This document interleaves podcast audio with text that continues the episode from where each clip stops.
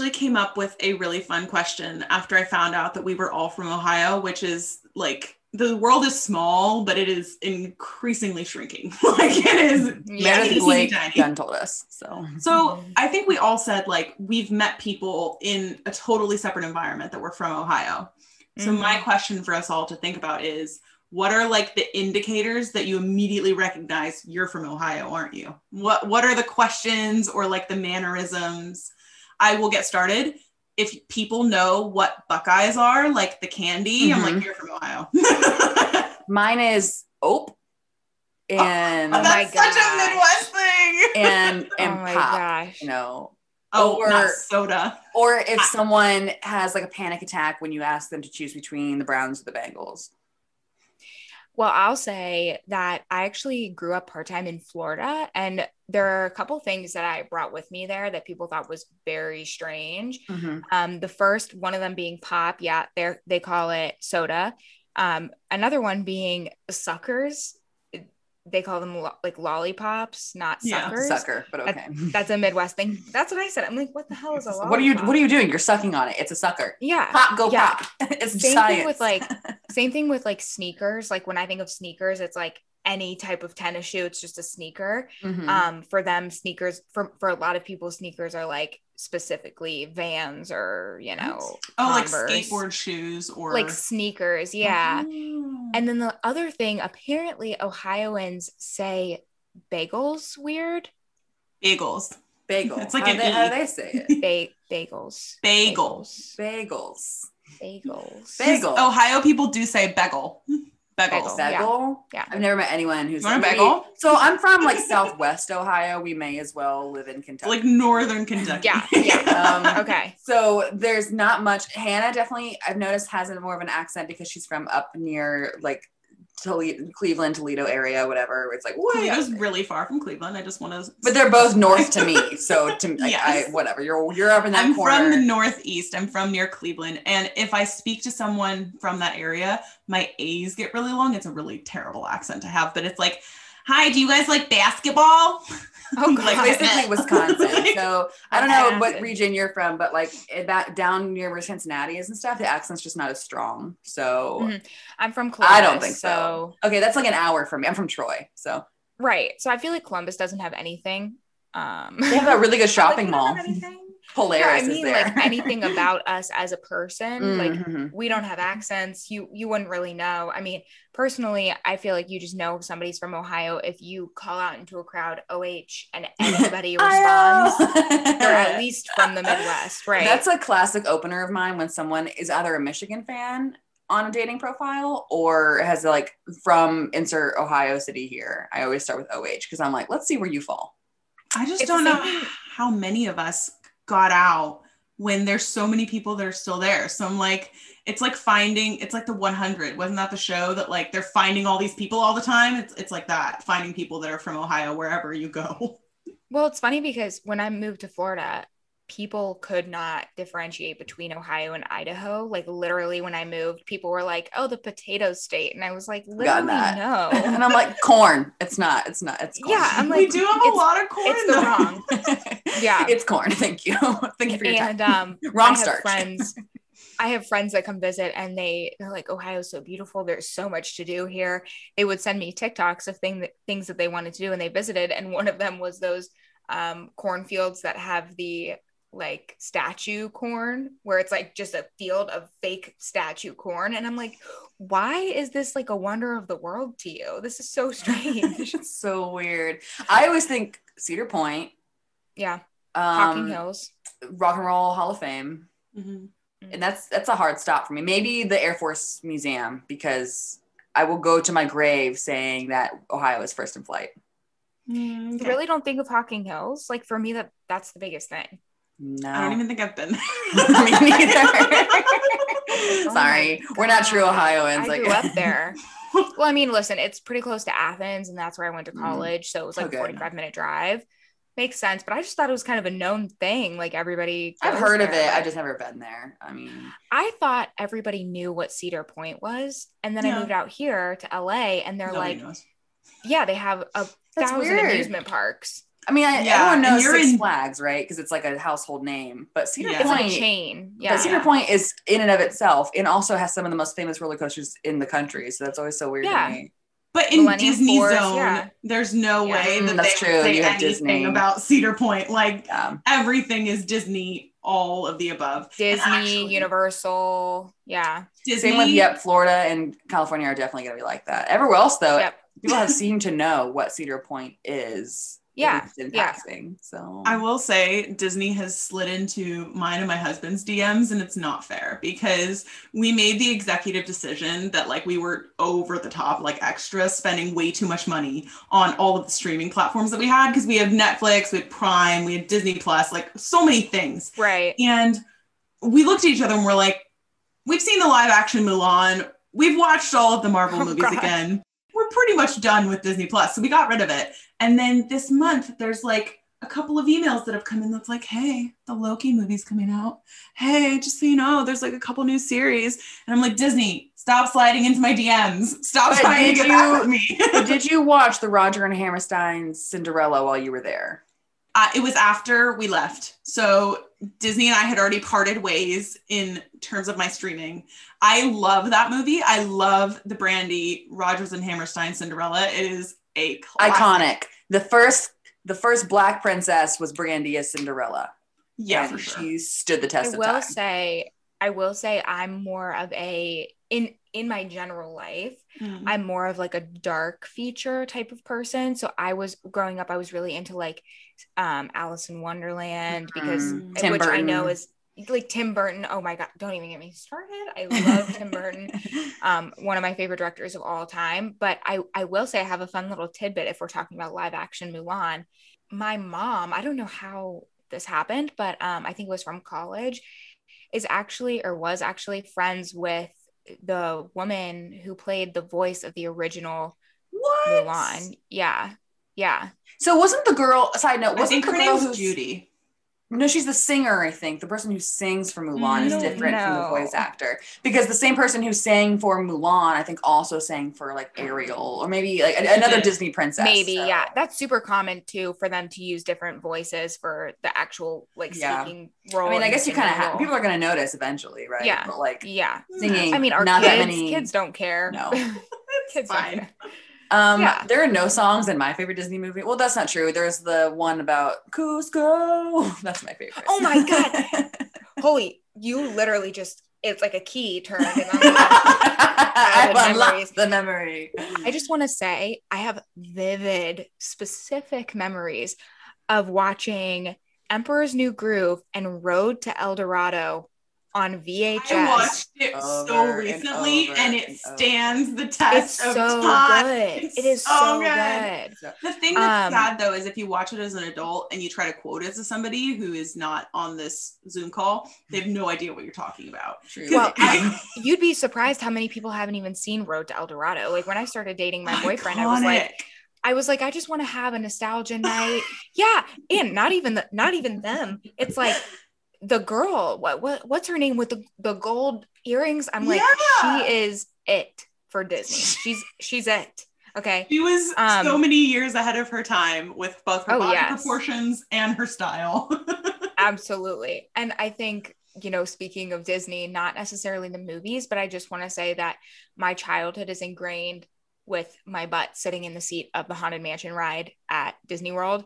That was Mm. like my happy place, and it still is. And I've never been to Disneyland in California. I've only been to Disney World because I lived in Florida. But if the Haunted Mansion ride is not there and is not the exact same, then we're gonna have an I'm- issue. I'm very biased towards Disneyland versus World. Like Really? I, I fall Don't in the say that. world. I Disney World is like is it for me. Like Disneyland cannot stack up to Disney World for me. Don't say that because Um, I haven't been and I have high hopes. It's gonna no, it's not it's not a bad park, but I'm just Disney World. I've been to twice. It was the first park that I went to. I was a kid, so very. My mom, my sister, and I went not long after my parents' divorce, and we rode Space Mountain. And there's a Buzz Lightyear themed ride where you like shoot Yep. aliens. Oh my! We rode it so many times.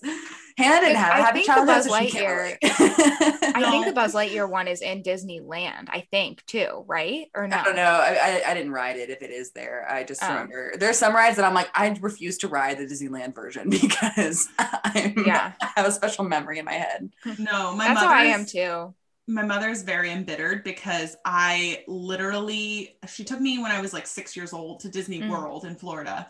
And I have no recollection of it whatsoever. And of course, you spent all that time, you cart a kid around in the sun. It's like a whole Yeah, thing. God. I have no memory of it. And she's so pissed about it to this day. Okay. and I it think taught for me not to take my kids anywhere until they're like 12. See, because I was gonna say I don't agree because if you as an adult enjoy it, then it's fine. Like if you're doing it just for your kid, then yeah, Yeah. don't until they have memories. But like yeah. I I started going to Disney when I was seven. My mom passed away when I was seven, and so my dad did the kind of parent thing that they do often when you lose a parent, which is distract, distract, Mm. distract. And Disney was that place, which is kind of why I have those memories. But we started going every year, like around when she passed away, so I wouldn't Mhm. think about it. And um, I have vivid memories, and I was only seven. But I tell my sister just had a kid, and she's like almost two now. And I'm like, we live in California. We have to go to Disney. It's about to open. Like when it opens and it's safe, we need to go. And she's like, she's not going to remember it. And I'm like, but I will. But you like, will. I Yeah, will. Right. And it's important for me to have those memories with her, even though she's not going to care, but I Yeah. will. You know what I mean? And Yeah. it'll be fun. I would do it if it was something that is super fun. So we have Disneyland Paris that's like about a three hour flight slash a few more hours train away. So we would definitely take our kids there, but only like what you're saying, if it was fun for us. Because if it's if Yeah. what you're doing is for the kids, they're not going to really have that many memories of it until they're older, just because that's not how child development works.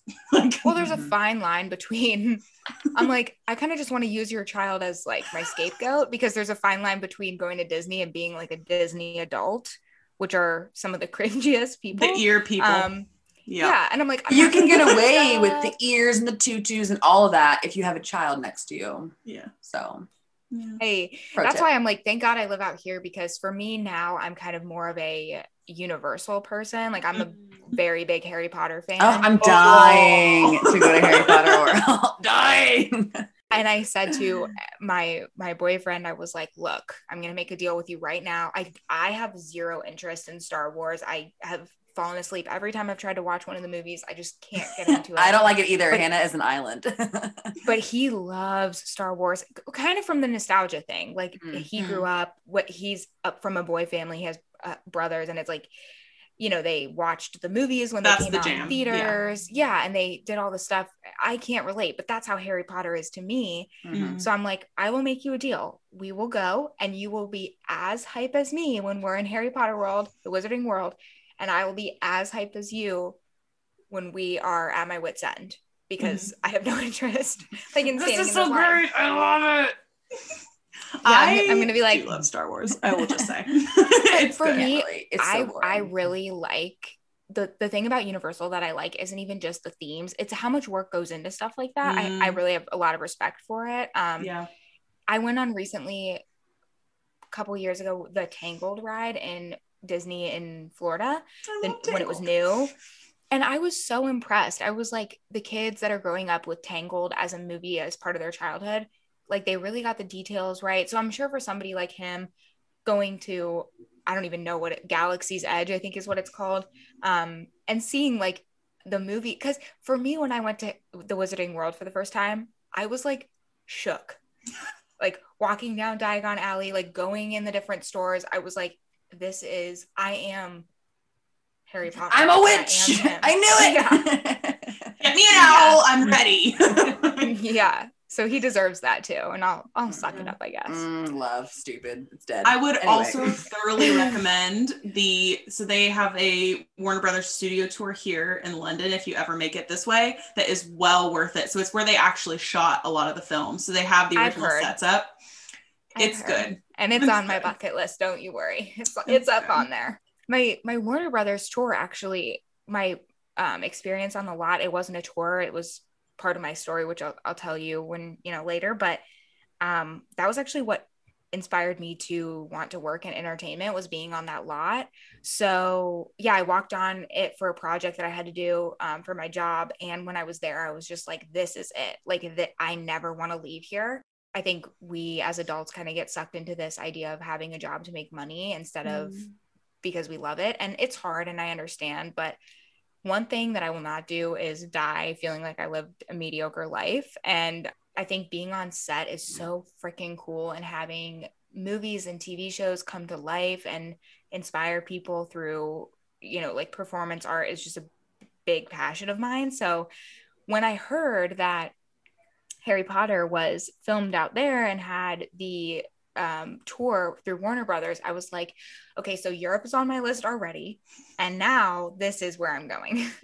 it's so cool. And I did manage to get Emma a platform nine and three quarters picture yeah, but, in King's Cross. But the cart itself, so there the line is going to be ginormous and yeah, and it costs money. It costs yeah. money to do. So yeah, like the picture or yeah, so if you walk into King's Cross Station, there's always there's a huge Harry Potter memorabilia store and there's always people lined up like genuinely queued mm. for like 40 to 50 people deep and it's about getting the picture with the cart holding the like 93 quarters thing but the thing that locals will tell you is if you wait sometimes they leave the card out but if you wait you can just get a picture with the wall for free afterwards and it's exactly what harry was pressing into which is just the wall it has so, the plaque uh-huh. nine and three quarters so mm-hmm. that's what we did i'll post it to the instagram because i used it on my dating profile for like a long time i was like oh look i'm just falling through but anyway it was free Harry. so truly before yeah. we get too deep into our Harry Potter memorabilia conversation, which Hannah probably is like, I don't care too much. I, I love Harry Potter. I I did that thing where like I like,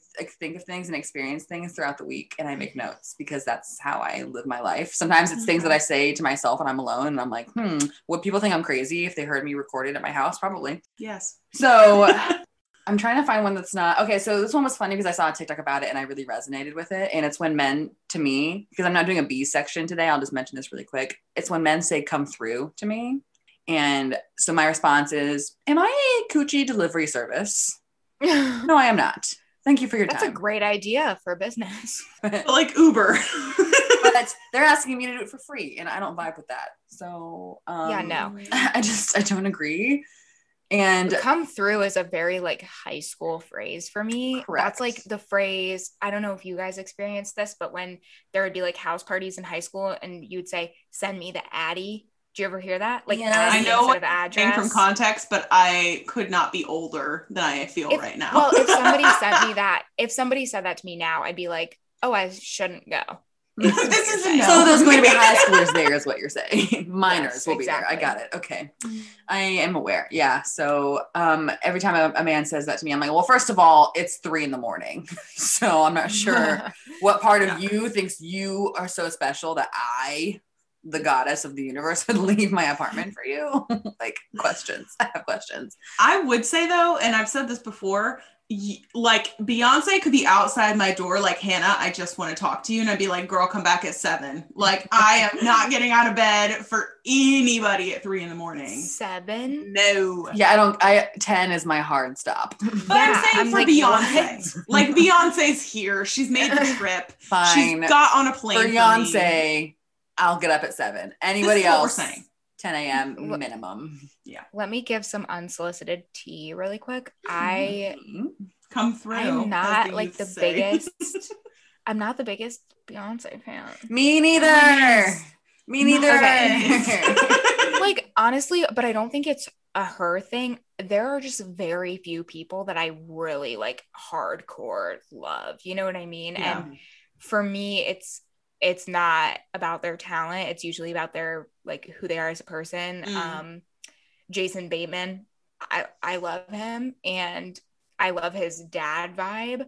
Um really anything about him i i stand with beyonce. It's like she's undoubtedly a talented performer mm. and really puts a lot of work into her per- performances which we saw in her documentary movie.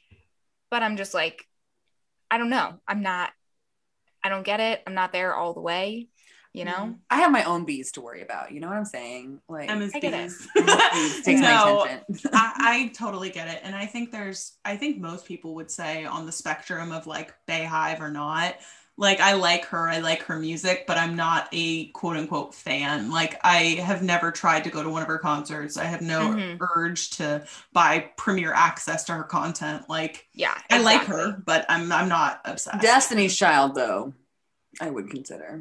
Destiny's I will Child was just part of our history though. If you're a 90s baby, like Destiny's Child was just paving the way, you know. Truly. Well, I mean, for me, honestly, I just I'm not that into pop music, like in general. Um, honestly, like podcasting has taken over my life. Like it's all I do now is listen to podcasts. So I think I'd fangirl more over some of the people who podcast that I My favorite love. murder. I fangirl. Yes. Yeah. Well, I you can't see because you're on my laptop and I can't turn you around. But for Christmas last year, I got the "Stay Sexy, Don't Get Murdered" book, and I read it on the flight. And a bunch of people were like, "She has the SSDGM. Yeah. it's And, a uh, cult. Truly, they call it the fan cult, and it's accurate. So, and it is yeah i Oh. love them and i love and that's why we drink um Mhm. i don't know if you listen to them but they are the first podcast that i that i actually found in the true crime space and they're what got me into podcasting actually and what i really love about them is um, it's the first podcast and really only one I know of right now, at least in that space, who really, really normalizes pronouns and um, Mm. sexuality and things like that. So I I think I stand them so much because I respect not only what they're Mhm. doing with true crime, but who they are as people and what they're Mhm. kind of standing for. Mm. I know that that was a little deep, and I will just No. say you guys are saying Destiny's Child, but for me it's Fleetwood Mac. I'm not gonna lie. I paid a I of love. Fleetwood Mac. I. I mean, like if I were a witch, that's what I would want to be. Like, honestly stevie nicks is probably the only singer that i that i am like obsessed. I named my car stevie after stevie nicks and oh, i will probably name a child stevie after stevie nicks and um, i paid ridiculous money for shit seats at their concert when they came through so yeah Oh, but that's fine. Everyone has their, their thing. Mine Yeah. is men who are over 30 years old who ask me for my Snapchat. Emma's is making bad life choices with guys that she knows are going to disappoint her, but charging headlong into those red So flags. here's my thing about the Snapchat debacle that has plagued me ever since I was in high school. When it became a thing, Snapchat, I don't use it. I have like i was gonna say is no one no one uses snap scores streaks none of that stuff is relevant anymore but like I will say, my little brother, who is 10 years younger than me, is very into his snap score and he sends those like weird scribbly pictures back just to get his snap Mm. score up. So I think it's a thing, but I think they're speaking in code because all of his like Instagram captions are like, caw and I'm like, what does that mean? and all of his friends are like lit. So I think they're code. I think they're code. they're plotting against us know. i'm telling you. Oh no, wait. Megan, how how old are you? i'm 23 So you are about to answer a very pivotal question for us. If one wears a Skinny side jeans? part and skinny jeans, okay is I'll- one I'll give my- elderly? I'll I'll tell you this because we actually had I was at a rooftop bar with my sister and her friends. My sister's 12 years older than me, but we do everything together. And they were talking about this. And I will say one thing. Um, I actually studied fashion in school and I thought that's what I was going to pursue as a career. I don't agree with that because it's not about you are not fashionable if you're following the trends, in my opinion. You know what I mean? You can't only have straight leg jeans in your jean drawer. You just can't. There are occasions that you need a skinny jean. Okay. And for me, my hair changes every day. I middle Mhm. part it sometimes, I side part it sometimes, I braid it. So I'm like, I don't even understand that because when I first started middle parting or yeah, middle parting my hair, people really threw some hate my way. They were like, why are you middle parting your hair? It's so weird. And I'm like, this is just the way my hair got tired. I got tired of sitting on the She edge. needed rest. Yeah, I'm like, leave her. Well, this alone. side was fighting with this side so we're just parting the sea so It's really Yeah. funny because Emma got called out. We talked about it a few episodes ago, but Ugh. Emma got called out in one of her classes because she's like what, usually like five or six years older, sometimes seven or eight than her peers because she's finishing up her degree at Fordham right now. Mm. And these two girls in her class, Emma is has a TikTok, so she's even cooler than I am because I'm I'm like actually old millennial where I don't have a TikTok. I just feel very pressured by TikTok because they're like, watch the videos, watch the videos, watch them, watch them. And I'm like, And I but it will change your life. I don't like It will change your life for the better. It's iconic, but it's okay. Yeah. But Emma got basically called out and she was like, opinion question. What do you think about all this? Like, oh, millennials who wear like skinny jeans and side parts. And they were like, oh, yeah, totally. like, Well, let me so just tell you, let me say this too, coming from Ohio and living in LA, I think you can never talk about trends because you don't know what's trendy. Like that's the truth. I mean, in Ohio, the straight leg thing was not at the same pace as LA. People were wearing those in LA way before Ohio. The trend takes Yeah. the time to kind of cross the board. And really, the trends don't originate in the US, anyways. Okay. They inter- originate in Europe, they originate in Stop it. uh, Asia. They really do. So it's like, you know, who are you? And also, who are you? Like, that's the other thing. Who are you to debate whether it's a trend or not? I'm sorry. Yeah. Where are you shopping? It's Target. Okay. it's Wild Fable for you. It's Zara for you. And the trends are already decided. So, Yeah. I just think in general, like so much of fashion is super cyclical. And if you don't recognize that, which I think for a lot of younger people, they just haven't been alive long enough, which is fair. But if Well, you don't recognize it, it's like, of course Yeah, you Yeah. I mean, I saw an article by someone posted an article of like Delia's catalog, and it was all those like chunky black boots that are like coming back in style. Delia's. Yeah, and I made a comment like Gen Z really thinks they're doing something with this, and other people were coming back like they also think they created the word psych, you know, but that's that's been a thing, and it's also it's not it's spelled P S Y C H, not S I K E. Thank you very much. There's a whole TV show, Psych out. Like, right? like so, that. and there's a, a whole TV show to back me up on this, so it's called Psych. I will say it's pretty funny because I remember when I turned se- 17, 16, and all I wanted for my birthday was a pair of Doc Martens. And I was like, please, like, I will do anything for them. And my stepmom said to me, um, it's so funny because I like came downstairs after I got them and I was wearing like a denim dress with like tights and my docs. And she was like, I literally had that outfit Yep. when I was in high school. Mm-hmm. And she was like, and I literally had those Doc Martens and I just threw them away because I was like, okay, if they haven't come back yet, they're not coming back. And now they're back. And Yeah. it is funny because when I got the Docs, because I have always been into fashion, I, let me preface by saying, my mom was a designer. My dad was a buyer for Victoria's Secret for his whole career, and my sister worked for the Limited as Oh. well. Now she works for Fashion Nova. Um, so that's why I studied fashion. I thought because everybody did it, I had to do it. So trend forecasting was kind of a thing that we as a family did. And when I got my Doc Martens, it wasn't, it hadn't hit yet. And I just liked it because I, I was like, oh, I'm so emo and I'm going to go listen to My Chemical Romance like I did in middle school Mm. and um, I went to school in like the preppiest school district in all of Columbus. And I remember walking in, and literally, I was new. I was new to that district, and literally got bullied because of my docs. And um, guess who's laughing now? Because all you have your stupid Doc Martens now too. How about that? Okay, The Funniest mine thing already is, cut in. like here, Doc Martens are so commonplace. They're like Yeah. they're just a normal shoe. They're not a trend. The only trendy thing is the wilder color ones that people Right. wear. But like having Doc Martens, they're just a classic British shoe. Like it's it's not. Because they're a good shoe. yeah, it, it's not boot. trend Yeah. based. It's just these are great leather boots. Here you go. Oh, these are Mhm. now vegan leather boots. Here you go. Like there there's no trend to it. I do want to move us into a little bit more of a practical subject. So, all of you out there, all 32 of you, are wondering Don't start with me did right this now. third voice come from? Who is this sweet angel that is speaking to us? So, Megan from Megan in the Morning, the podcast that is sweeping the nation. I think it's just One Meg morning in the time. morning. Just Yes, Meg. that's true. It is mm-hmm. Megan in the morning. Meg in It's just her full name is Megan. so, Yes. because we're close friends now, Meg, uh, I wanted to give you the opportunity to just do like a quick little like, hey, this is who I am. Um, obviously, you're from the sweet state of Ohio, just like we are. Yes. And you're Rise now up. in California.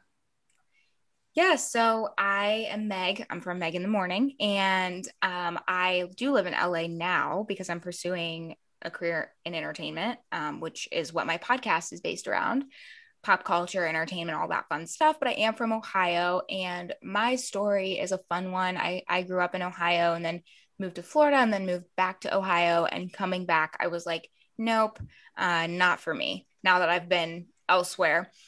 Um, and I wasn't really sure what I wanted to do, but I moved out here for an internship in college, and the internship was in PR. And we had a client who was doing a, a, gig on Home and Family, which was shooting on the Warner Brothers lot. So I went to the lot with our client and um, watched them film Home and Family. And I was just like, I am shook to my core. This is the best thing I've ever been a part of. Um, and I decided that that was what my career was going to be working on sets and doing things like that.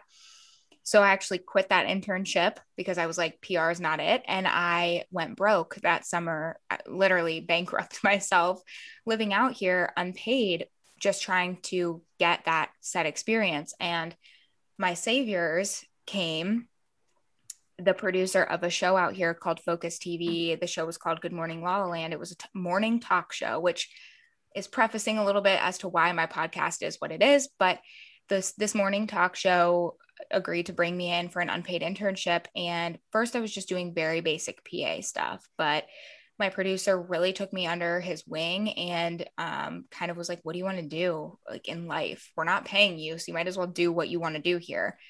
And I told him, "I don't know. I kind of want to work with talent. I might want to be a host. Like, I don't really know." So he said, "Okay, let's test." He said, "Okay, if you think you can be a host, let's test you. Tomorrow, you'll host the after show." Um, so tomorrow came and I sat down and RIP, I killed the club and he offered me the position.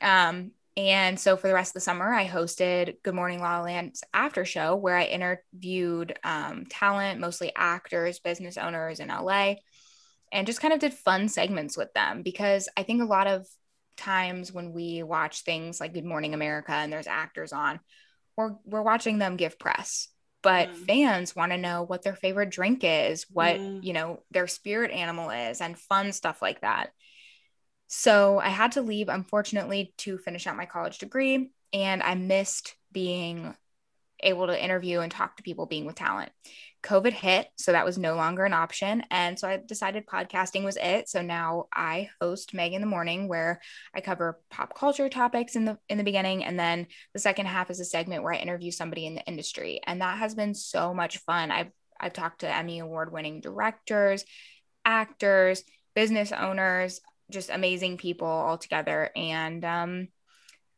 yeah, I kind of I feel like this is kind of what I want to do. I don't know. I get to meet so many cool people like you guys and talk about the things that matter to me, which might seem mundane, but it's pop culture and things like Britney and, you know, all that kind of stuff. So and now she's talked to us, world famous podcasters. Add us to this the list. The, to this ourselves. is the peak of my career. this, yes. is, this is it. Sadly, you're all going down. I'm sorry, Leo. yeah, honestly, down. Honestly. No, I will say though, like Meg, it's such it's so good to hear that because you're our girl. Like that's exactly what we tell people to do all the time on our show because basically the premise of our show is that we were told you're not really going to be able to do much. Why don't you just settle for something conventional? And we pressed mm-hmm. against it. And so I moved yeah. overseas for Emma that was moving to New York, but like we had a lot of people and a lot of like opposition that was you know financial it was people telling you like oh wouldn't you just be better off getting a job and just staying where you are and just getting comfortable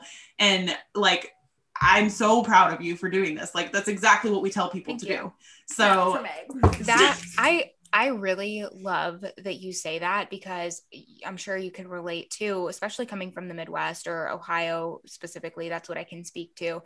When I told my friends and friends of my family that I was moving to LA and supporting myself. I, I do want to um, kind of caveat that because I am young, I'm 23, and a lot of people think that I have support and I and I don't. Not that I don't, I do. I have a lot of emotional support. My family is amazing, yeah. but it was actually the goal of mine to come out here and see if I can do it. Fall flat on my face if I have to, go broke if I have to, because whatever I gain, I want to say that I did this on my own. Yeah. And there were a lot of people. I don't, I think there was only um, one person from my hometown that when I left actually said to me, Hey, I just want you to know I'm really proud of you. Like you always said you were going to do this and you're doing it. And I'm really proud. Um, but besides my immediate family, I mean, everybody said, LA is so expensive. What are yep. you going to do if you don't have work?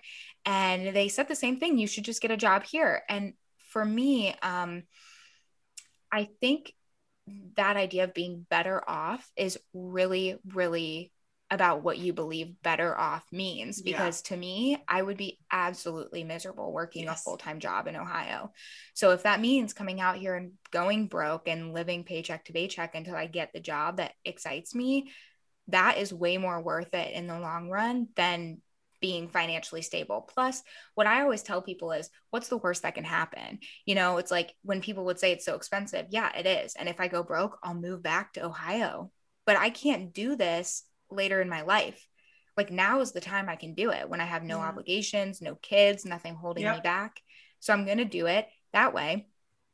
When my time comes, I don't say, what what if like mm-hmm. that's the kind of um you know philosophy I have in life. I know that this is like a lighthearted podcast, but the truth is, my mom, like I said, she passed away and she was very young. She got cancer when she was in her early 30s and wow. ended up passing away when I was seven. She was super young. Um, and, you know, I think about that a lot because I'm 23 and I'm already halfway to where she was. And yeah. if I died today, this is not how I'm going down. Yeah. You know, I want to know that I tried the things I wanted to do, even if they didn't work out, I tried them. And not a lot of people can say that. You know, I think mm-hmm. if you ask a lot of adults, are you happy with what you're doing? They say yes because they don't know any better. Mm-hmm. They don't know what's out there.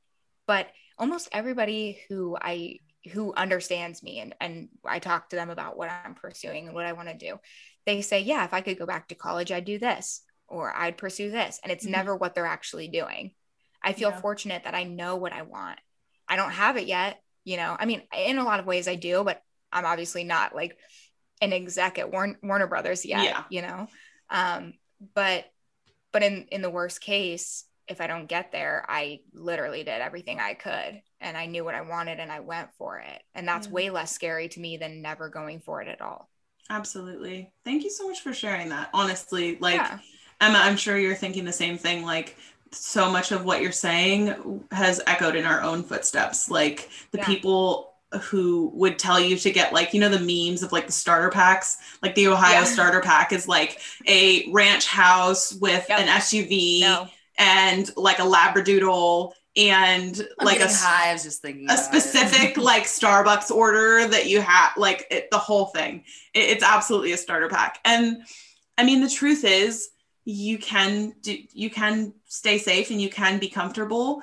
But i think exactly what you're saying is true. You know you you decide what your life is going to be spent doing. And if that's chasing something that is a passion for you that sets your heart on fire like why would you want to live in a place or in a job that is anything less than that if you can if you can try it? Like well, I think this idea of comfort is super important just to mention because, and I'm not shaming anybody who's a comfort person who likes comfort in their life.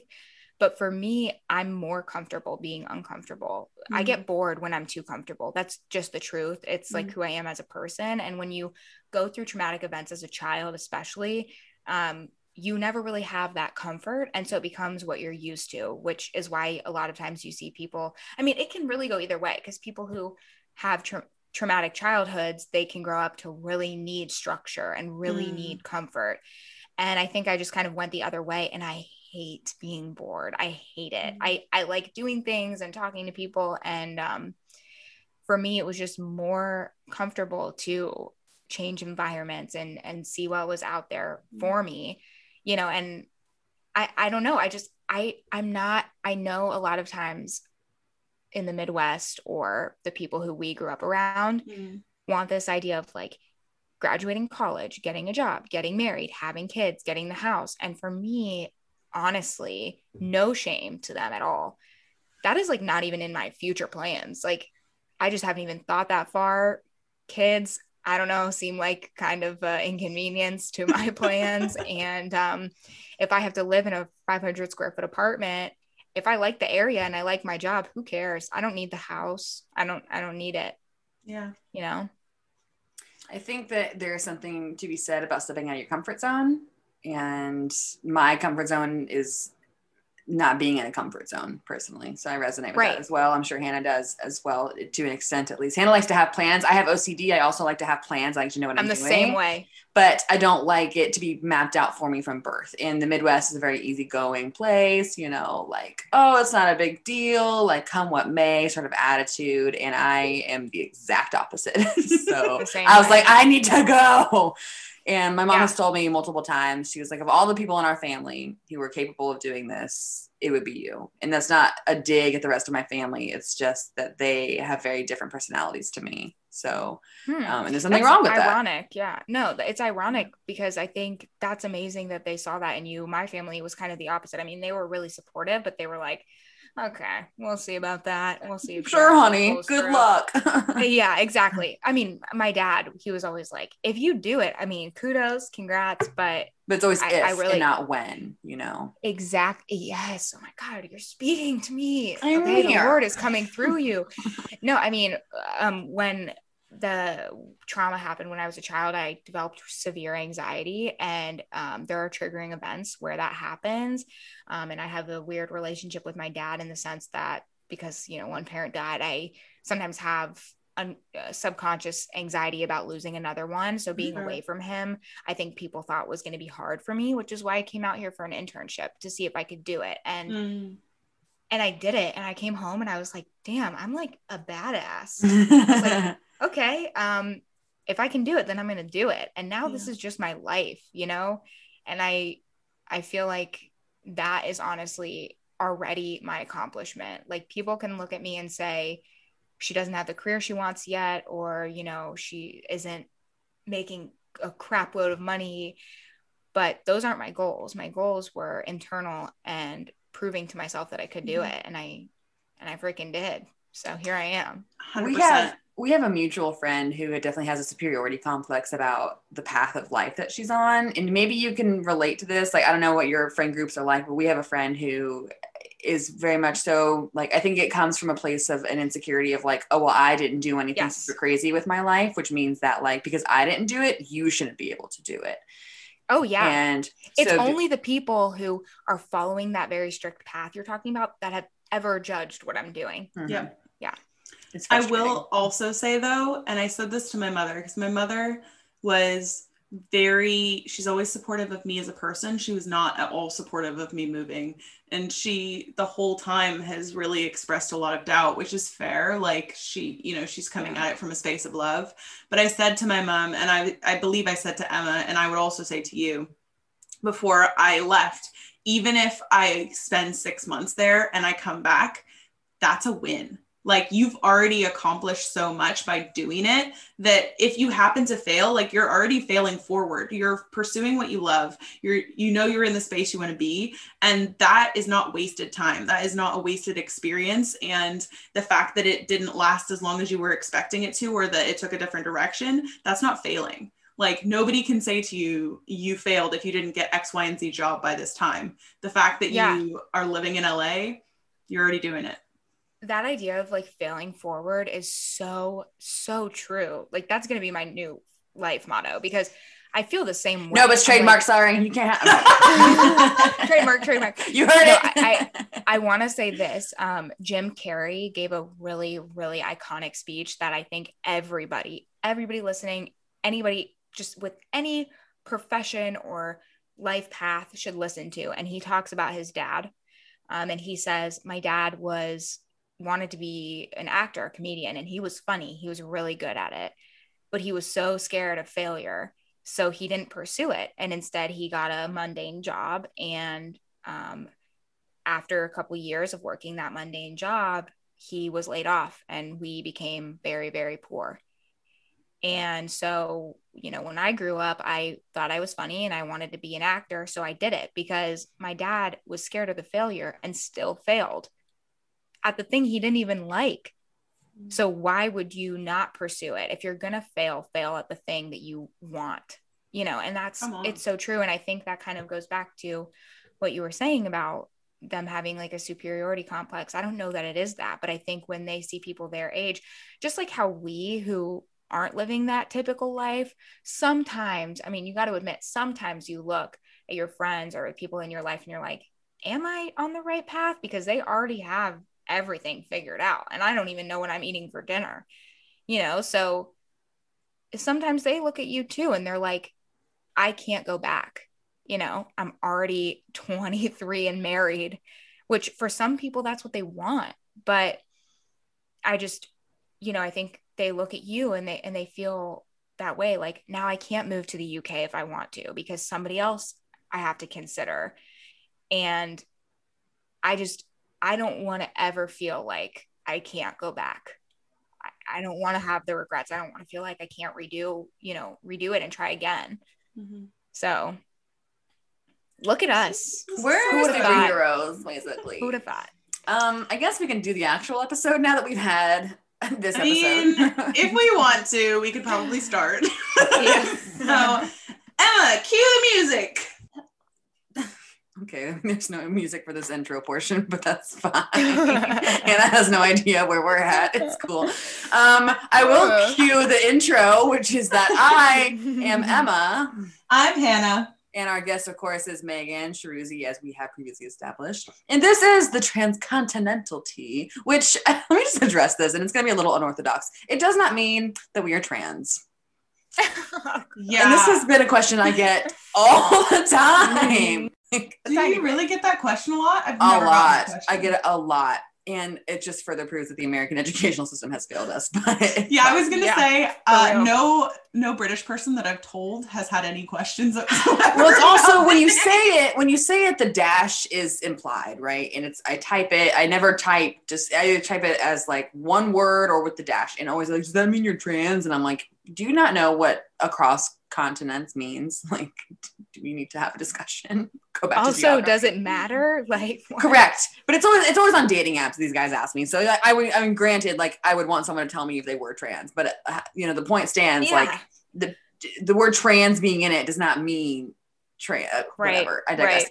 The the point of this name is that Hannah and I are across two different continents, hence the name. So okay, now that we've established that we have, as in our super cute little intro there, established that we have a third with us today, an actual new friend at the table. Um, yeah. and it's not just you guys, listeners; it's our other third friend at the table. So, and you're still, you still have a seat. Don't worry, you still, you can stay right there. Stay right there. Um, so, but today it's going to be a little bit more pop culture which Hannah and I have done a little bit. We've dabbled in the pop culture realm. We've, We've dipped our toes. ocean, we were like, mm, it's too cold. We can't do it. But um, today we're going to try again. So, oh man. So, so, Hannah, what topics are we diving into today? I will tell you. I can't wait. They're going to be good. would. Okay. I will tell you right now. So the pop culture subjects du jour are Meghan and Harry, the interview, the dun, dun, iconic dun. moment, wherever you fall on the spectrum of love them, hate them, love to hate them, hate to love them.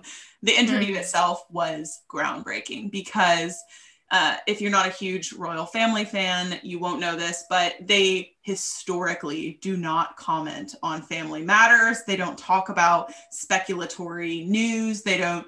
They don't have any sort of back and forth publicly. So this was very big. Even if you completely don't agree with anything they said, this was a huge history maker. And the other topic, also a history maker, it's Britney. And so you didn't finish the phrase, but it's fine. I didn't. I didn't. I Hannah doesn't very edge of the cliff, and I stopped. so wow uh, we're going to talk about Britney's conservatorship and all of the twisty, dark, unclear pathways that led us to this crossroads. You see what I did there? Uh, okay. Um, I would like to make a quick note. If you're watching this, I'll love the YouTube, which is um has two episodes. If you haven't watched it yet, you're wrong. Um, but there's a bad bulb in my light in here. So if you have epilepsy, this is your Trigger seizure warning. warning. It's Yeah. also a little bit murdery, which is very on brand for Emma. I so I think we should get into tea of the week. okay. And this is the part of the show where we talk about the tea that we've had this week. I had herbal. No, I'm kidding. No, it's the part of the show where we talk about what's happened in our weeks. Cue the music. Let the music play. Tea, tea, tea, tea, tea, tea, tea, tea, tea, tea, tea, tea, tea. But yes, let's let our guests give her a little teeny tiny sip first. We're so excited. tea of the week. I love Easy A. It's a great movie. It's fantastic. Um, my tea of the week is what I'm watching on my podcast. I like to do deep dive episodes where I cover things like the Meghan and Harry interview and framing Britney, the Britney Spears movement. Um, this week, I watched what was recently released on Netflix about the college admissions scandal. oh Um, yeah. I so I will, yeah, it was really good. I will be doing a deep dive episode on that. Um, and I just think that it was a perfect crossover in my life between true crime and pop culture, and they just merged for that beautiful, that beautiful like gold noise, you know? Mhm. Really Oh man, it didn't work. That thing when you do Oh, like, that. Emma had to teach me what ASMR meant, um, mostly because I only understood it. I, I have a degree in psychology, so I only understood it from like the psychology perspective. And she's like, no, people do videos where they like slurp noodles. And I'm like, Yeah, that's what I was thinking. like Slurp keyboard noodles. typing. Yeah. oh, okay. so sometimes I'll do like a coffee sip, and Hannah's like, no. like anyway. the only thing that my husband and I are like constantly tense about is that he never learned to chew with his mouth closed. And now I am the absolute police. Like I'm like the helicopters you talked about in LA. I'm just like waiting for like a noise, and then I'm like, like, Uh-oh, It's 'cause I'm the time. same way. I chew with my mouth open. oh no. I'm not okay, we ladylike don't- at all. we don't eat on the podcast, so you can live. It's fine. Okay. For But our anyway, ASMR please- segments, we'll bring you back. Please proceed with your story, though. I think that was it, Ben. Oh, was that Yeah, it? You that watched it. it? Okay, Yes. great. Yeah, I watched it. It Um, was really good. Stay tuned for the episode on the deep dive if Very you're exciting. interested. Um, definitely ruined my view of Full House for the rest of my life. So Forever. That's correct.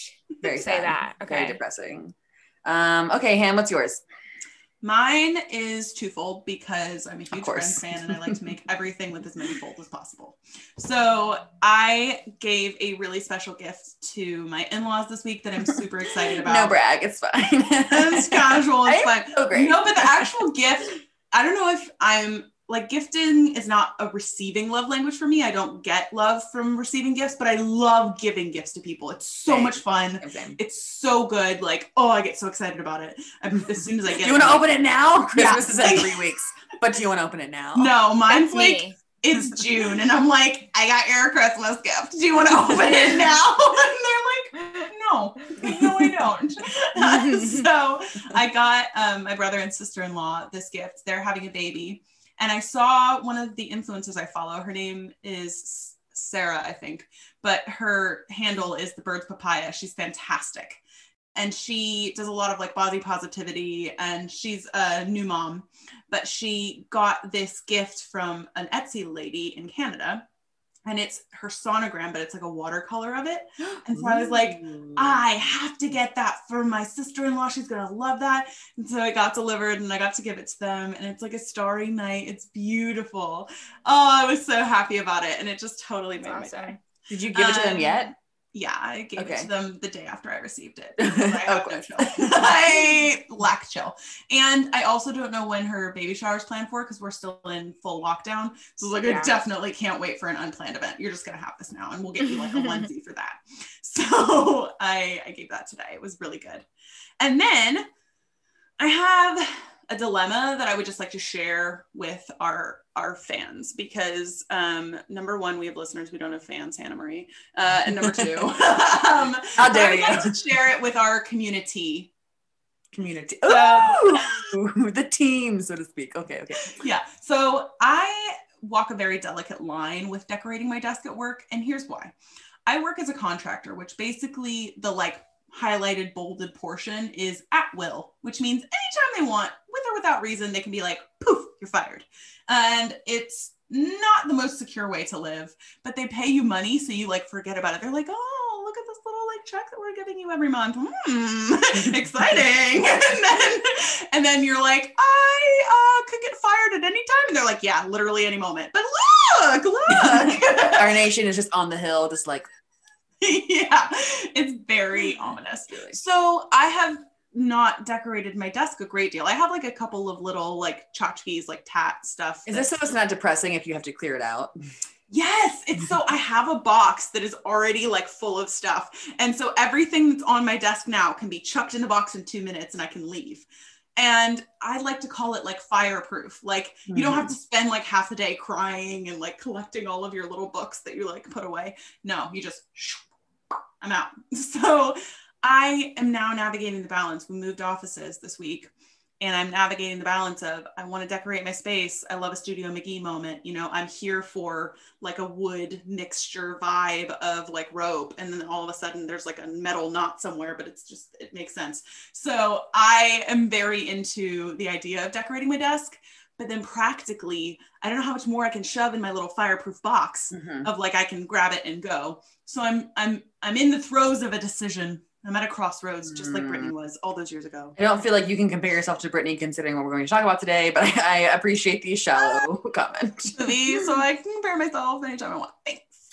Um, so my tea, my teeny tiny sip, the baby saucer that I brought with me today, which is metaphorical because I don't drink tea, therefore I don't have saucers. However, um, or, or cups or any combination of things. I have mugs and that's it. I actually just order takeaway containers and pray that I have a dishwasher space that day. um, no, so my tea is very shallow because I brought out my PS2 not too long ago because I was feeling nostalgic. But I only have one TV, so the effort it takes to switch between consoles is very great. So I play all the games possible on one console before I get sick of it, before I move on to another privilege. one. I I disagree, but it's fine. Um, so I've been playing Scooby Doo recently, and it is so hard. It is so hard. I have to wonder how did we play these games as kids and like manage to win? Because the only thing you have, so the, the premise of the game is like you're going with your your your the mystery van crew, whatever they call themselves, to a friend's mansion. When you get there, you find out like, oh, her uncle has disappeared. This is so strange. And then Scooby's hanging out, and all of a sudden, the rest of the gang disappears, and you have to find them throughout the game, as well as these inventions that help you get through levels, et cetera, et cetera. And all you have to go on a lot of the time, as far as like when you're jumping on precarious ledges and things like this, is his shadow, and it glitches half the time so all and you have to start from scratch. And so like i'm playing these games and i'm like how did i do this as a child? How did i do it? Because as an adult with like much more dexterity and the ability to critically reason with myself like i find myself very angry all of the time. Mm-hmm. Do you have a quicker dexterity now as an adult? That's the question. you would think like I, I- to me it feels like i have a better dexterity than i did as a child because back then i was just mashing buttons and hoping for the best you know Do you remember the um the Disney game about I don't know if I'm like aging myself, but um it was like Suite Life of Zack and Cody and they were just like heads and you had to like m- go through the levels and collect all the things. Mhm, mhm. I came across a TikTok where you can find all of those games. I can't play any of them. they're hard Yeah, they are Why are they so hard? I had a That's So Raven Game Boy game that like Yes. I str- she's in the mall and other places. You have to avoid the parents and the teachers and this is. and Yeah, I'm like, yeah. what is going? I throw the thing so much. Like I don't. I don't Maybe get it's because you don't you're not as quick with with the console anymore. either That could be it. that because I'm a thousand years old, or I just like played it for hours as a child. So I got good at it because I did it over and over. And now I just don't have the patience as an adult to sit there for more than like four hours versus Mhm. like the 10 that I used to do. So I don't know what the common denominator here is. It can't be me because I'm perfect. So I don't, maybe it's just the game. It has to be a system issue. The only comparable story I have, I think I said recently on the podcast, is I wanted to revisit like a game. We don't really have much to do in lockdown. So I was like, oh, I'll get Spyro. Like I remember enjoying that as a kid, that little cute dragon. And I had to stop playing Spyro because I got motion sick from the camera turning. And like that's how you know you're decrepit. Like that's how you know you have passed the point of no return.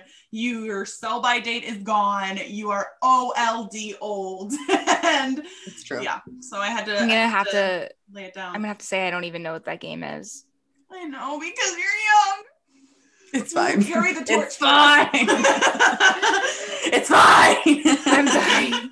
No, I mean, really, it's not. It's, so I was like a young kid when Spyro came out. So it was a PC game. It was very 2D. Everything was just. It was like Minecraft, but like not on Mm, not on purpose. So, oh, I Okay. remember playing it on like the first PlayStation. Mm, I had it on my computer when I played it, and this is the remastered version. So it's like it looks like a a game made in you know the 2020s. Right. So, Hang on, Right. I'm gonna educate real quick. I'm gonna show you a picture of Spyro, so that way, from this day Yeah, forward, maybe if I see it on, I'll re- remember it. Spyro. Okay, yes, I remember. No, I never played. But but now you're you're in the club. Yes, you I know remember. what's. But if you do decide to play, you'll find it much easier than we did because back then everything was like dark green and he was purple, and that was the only color in the game. So Right. oh, that was it. So all right, um, okay, are you guys ready to like do a sippy sip? I think we are. I'm gonna Ready. let you do the cues this time. You know, I, I trust you. So. Are you, you trust me to do my job that I do almost every single time perfectly, except for like the times that I don't do it? for all the time. I resent you for that comment, but it's fine. The tea is exceptionally good today. Who made this? Mmm, very delicious.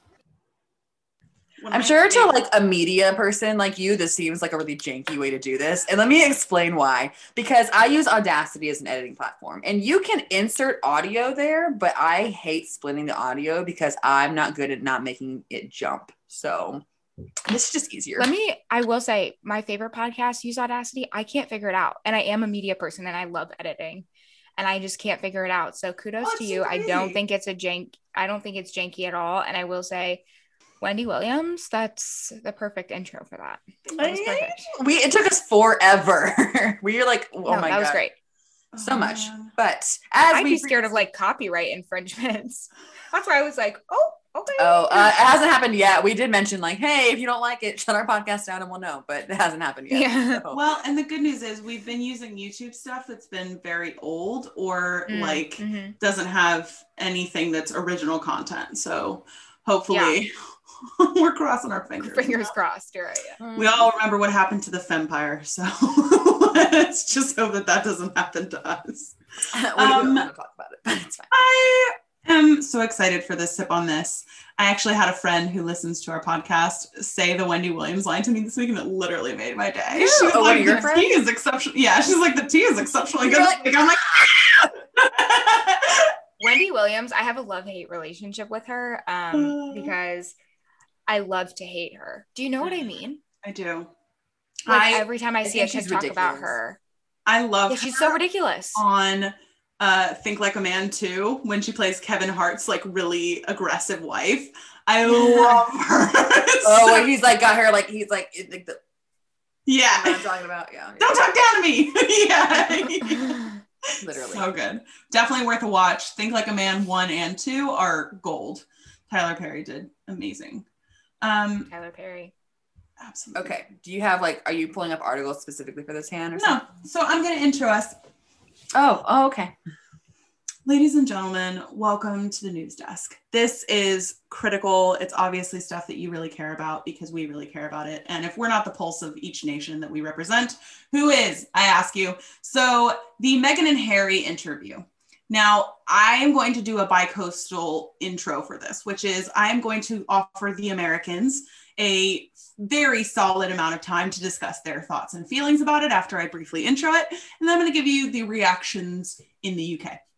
So, just to preface for anyone who is not open to it, hasn't heard about it, or lives under a rock, Meghan and Harry are the Duchess and Duke, respectively, of Sussex. They are members of the royal family because Harry was born a prince. So when Meghan married him, she married into the royal family. They originally were going to live in the UK and they ended up moving to LA because, from their perspective, they felt like they didn't have a real shot at a healthy mental status or a healthy family dynamic because of all of the media attention and scrutiny, which Harry felt was very similar to what happened to his mother. So, in response to that, and in response to kind of wanting to do their own charity work and their own humanitarian service rather than fulfill royal service roles, they pulled their family out of the UK and they moved to LA. They did an interview with Oprah, and basically, the interview was a complete tell all like the whole purpose of it was to get their whole perspective out. So the the tagline that kept being thrown around was no question off limits. So the ideal was there's been a lot of speculation about what happened, why they left, who asked them to leave, did they get asked to leave, how are things with the family? And so this was their opportunity to kind of just clear the air and say everything that they needed to say. So there were a ton of sound bites from this interview because I think it was like 45 minutes long and there was just a ton of information that both uh, Meghan and Harry provided. And so a lot of the initial media coverage was what they said, and then everything since has been the reaction. So over to you, US. What do you guys think? Uh, okay. I um, did. go ahead. Go ahead. No, I think I think that you're gonna know more about this than me because I, I saw it come out. I didn't watch it. I didn't care to watch it. I I posted memes about it, and that was the extent of my commitment. So Well, let me say this. I actually was never a Meghan Markle fan, like prior to Hmm. her being a royal, and I'm not somebody who follows royals closely. Um, however, I am a big conspiracy theorist, and the Diana documentary um, was recently watched prior to this coming out, so I was very interested to see what she had to say. Um, I did do a deep dive, so yes, I have the knowledge because I I did the deep dive on it, but there were a couple things about the interview that I thought were interesting um, just to note. So, you know, there was a lot of misconception, I think. Um, and I- think it's less about whether or not you believe Meghan and what she's saying and more just about the timeline of events, right? So it's like, who really cares? Um, why they left, you know, obviously what she stated, whether or not it was factual, um, is going to be disputed by the family because basically she claims that they're racist. And nobody nobody is going to admit that they're racist but i kind of talk about this on my episode where the monarchy in general is um, very aligned with white privilege. And that's something that in the US we've been talking about lately with the movements we've we've had going on. And when you have white privilege which you know oftentimes it's not your fault. And i think that that's something really important to state. It's not your fault if you have white privilege but it's your duty to educate yourself and do what you can do to mm-hmm. be more inclusive. And i think that is really the takeaway for me from this interview. It doesn't matter to me who said the statement about her child and what his skin tone was going to be. What matters more is the fact that it was said at all, because that was really an opportunity for them to say, hell yeah, um, this is us being inclusive. We are now including a whole population that doesn't look like us and saying, we see you, we hear you, we are you. And instead, they didn't do that. And I think that was really, really not shocking, but upsetting. Um, and the other big takeaway I had was about mental health, because those are the two topics that mattered the most to me mental health and inclusion. Um, with mental health, you know, I mean, you said it perfectly. Harry watched it happen to his mom. And um, Meghan says in the interview that she was not quiet about it. It wasn't like she was suffering in silence the way Diana did. She told Prince Harry, like, I am literally suicidal. You know, I, I there's we're in lockdown. You know, people are talking about my race, my child, and I just feel like I can't do this anymore. And that was the reason why he took the steps to leave. Um, she did say that she went to the institution, not the family, the institution, and expressed that she wanted to see somebody for her mental health and get help. And they denied her access to this because it was bad PR. For me, this was shocking. A lot of people didn't think that this was shocking. This was the expected response, but to me, it really was because I don't know what's worse PR having somebody in a mental mental institution to get help or having somebody die, um, which is really what it was leading to. And mm-hmm. they should know that given what happened with Diana. I mean, that was so long ago and we're still talking about it. There mm-hmm. still is kind mm-hmm. of like a bad lens on the family because of what happened there. And, you know, at the end of my deep dive, I say that whether or not you believe what Meghan's saying, this is iconic because she's doing something that Princess Diana never got the opportunity to, which was mm-hmm. say how she felt. Yeah. And maybe if we had that from Princess Diana, we would have had a whole different outcome. Maybe she'd still be around. You know, people blame Meghan for Harry leaving royalty, and I don't think that they should. He was always kind of the rebel prince. Yeah. You know, he really was. So that she was just his escape. He, she was just the way out for him. And I do think it's important to know I can't speak from the UK side, but they tried to do their best. They moved to Canada um, to kind of still be in British territory so they could still do their work as philanthropists and humanitarians. And that didn't work out for them because their location was exposed and they were going into lockdown. So they moved to the US. And speaking of Tyler Perry, he actually hosted them he paid for their security he paid he allowed them to stay in his house until they kind of found something more stable which they have now and oprah talks about that with them but you can think Meghan's lying you can think she's telling the truth but at the end of the day facts that come from harry's mouth are that he has been denied security he's been denied money which was his privilege as somebody being born into the family his title's been revoked his child's title has been revoked so whether or not you agree with her, you really have to kind of look at what's going on f- from his perspective and even from their perspective. They're not denying that they've revoked these things from him. So is blood thicker than the the fame of it all, really? And it doesn't seem like it is. Emma, do you have anything else before I jump into mine? Well, I will say that I have a friend in the UK that exists outside of Hannah, which is shocking, I know, um, but uh, who is very defensive of the royal family. And I can understand it, you know, like uh, there are people who are patriotic for the sake of it. And um, I think that it just, it, it comes down to a willful ignorance about things that are going on internally in whatever system that you're in, whether that be the royal family, the institution, American politics, what have you. Um, I think it's your duty as the citizen to really consider outside perspectives and maybe face some hard truths you know maybe there is racism maybe you don't think that comment is a big deal but the skin tone of a child should never be even a question i can't understand that's a child that's all it is to you it's a child and so for that to even be a question you ask is inherently racist to me and i will never feel any other way about it so that's how i feel um, i will say I'm going to try to give what I would consider a balanced perspective. So some of the opinions that I'm going to give are just reactions from here. They're not necessarily my opinions.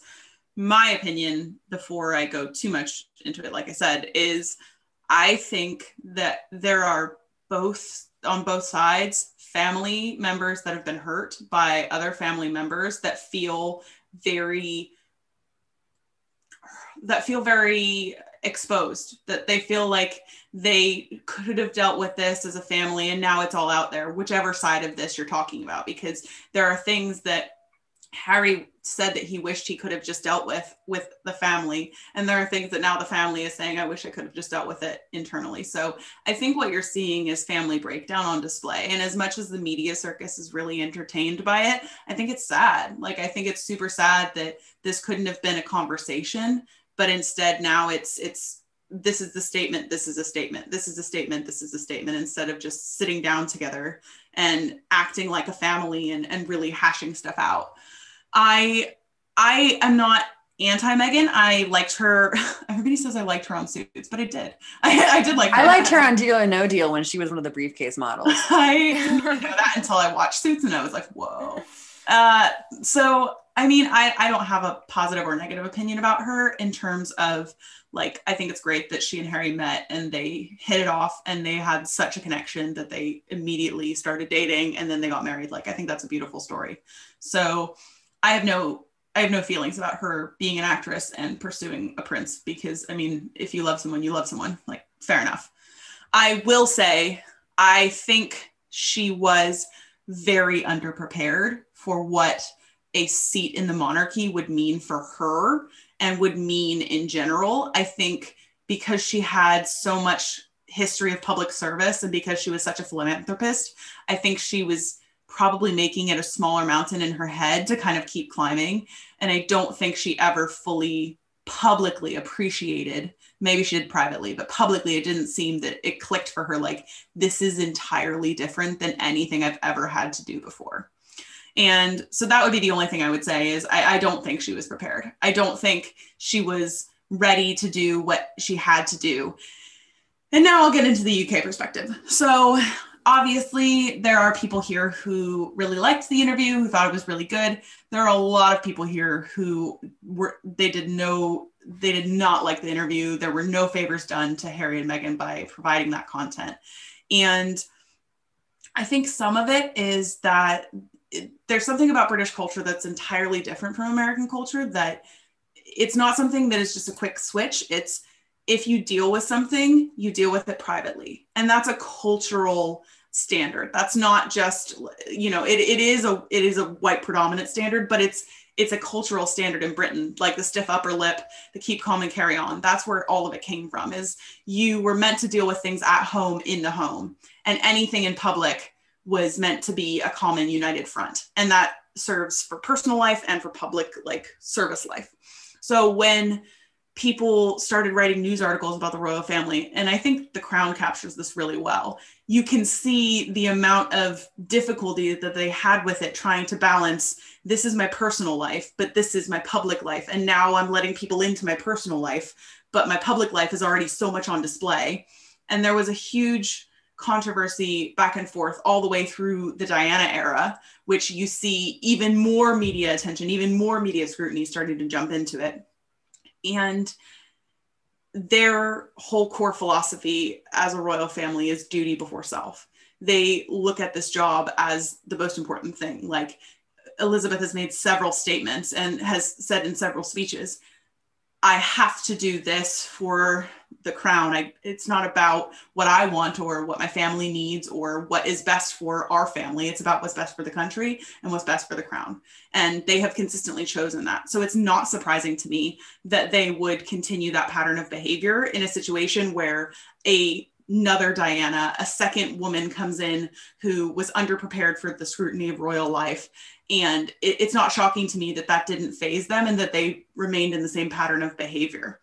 I think the one thing that most people here are responding to really negatively is that they felt that the interview with Meghan was very prepared. There were a lot of pauses that she took, and a lot of her statements, the way that she delivered them, felt rehearsed. I personally would not be shocked if she did practice them because this is a lot of pressure to communicate this effectively.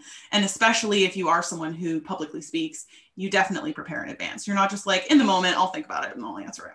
So it makes total sense to me. But people felt that there was a lot of, they would call it money grabbing, where Harry was saying, poor little rich boy, like, I don't have any money. When when he left, their whole statement was, We're not taking public funds, we're stepping back from royal life.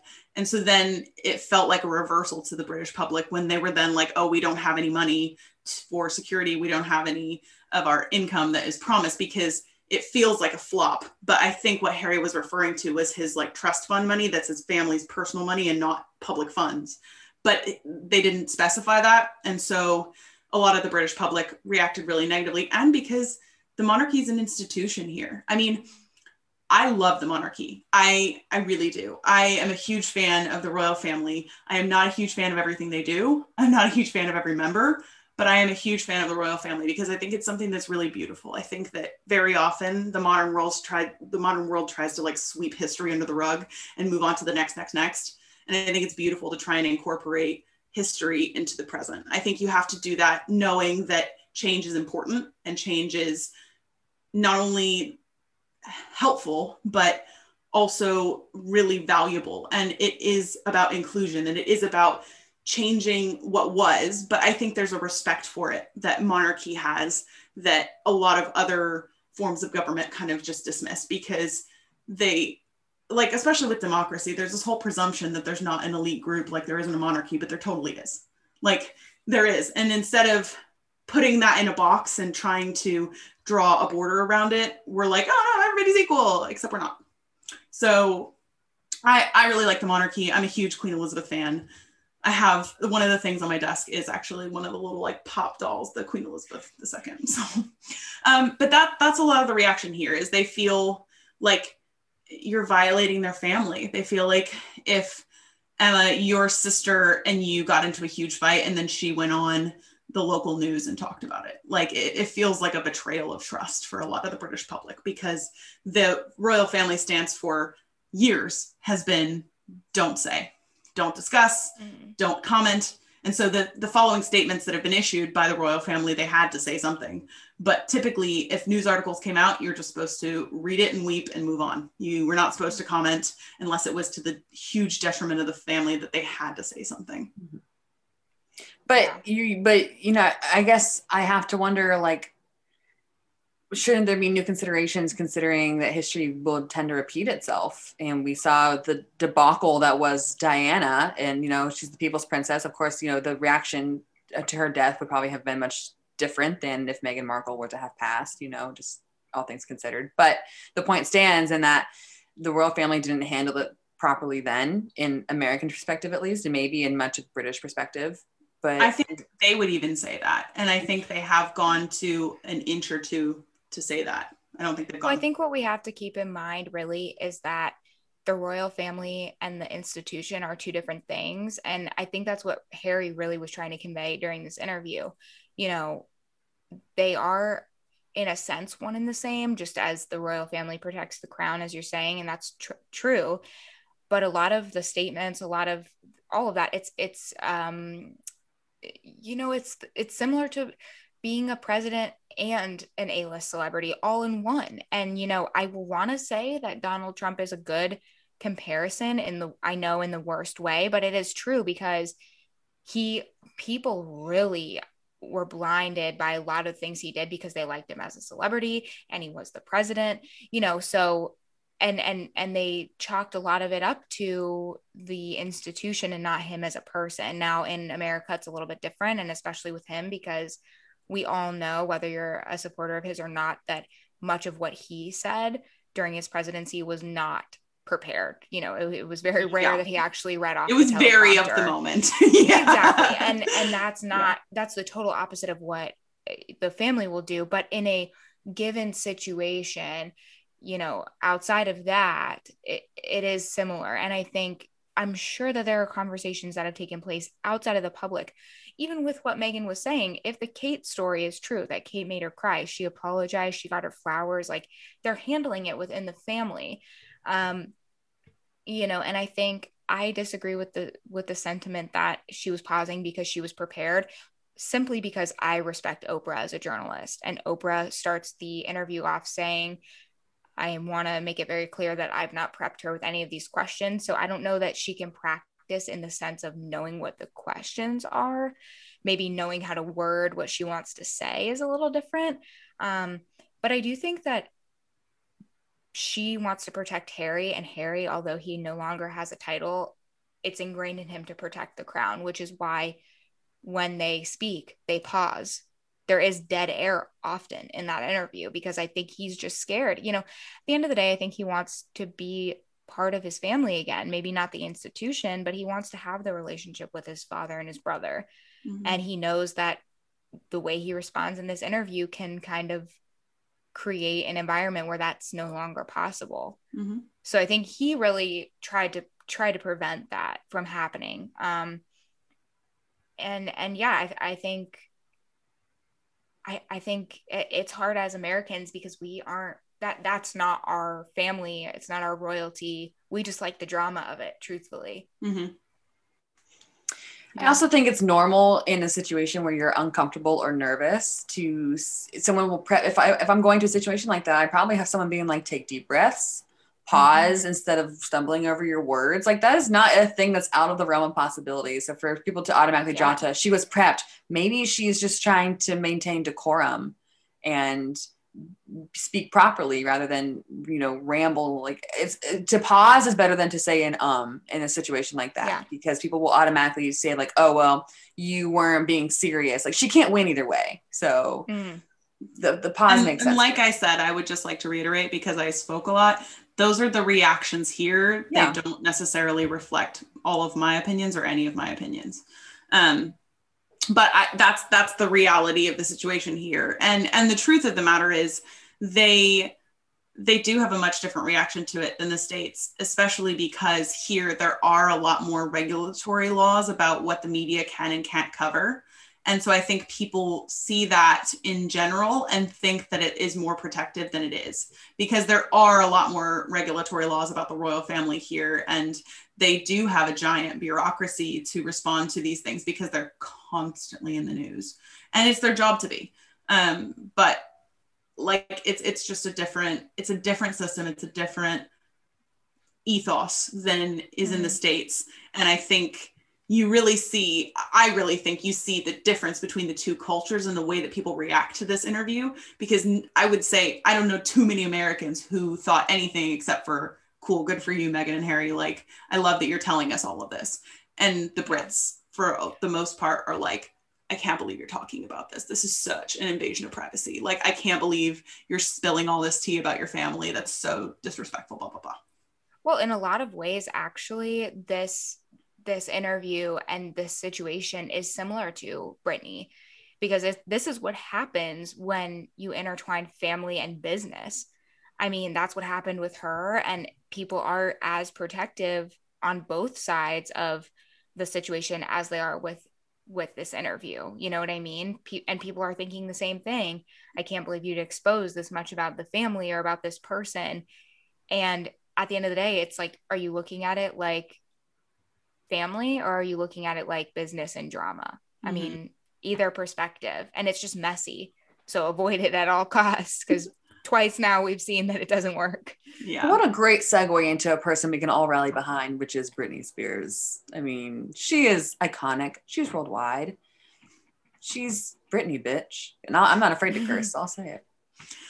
In the hope of someday getting sponsors, my dream is to be the one that they're like, you know what? This podcast has hope. They aren't always going to swear. Hey, we never swear. We never swear in our fake ads. I would just like to point out. So I'll say this my podcast is explicit and I have sponsors. So I don't know that that's Ah. necessarily There the thing go. that holds them back. Emma's yeah. got hope now. yeah, you can have hope. um, be I will be say- you.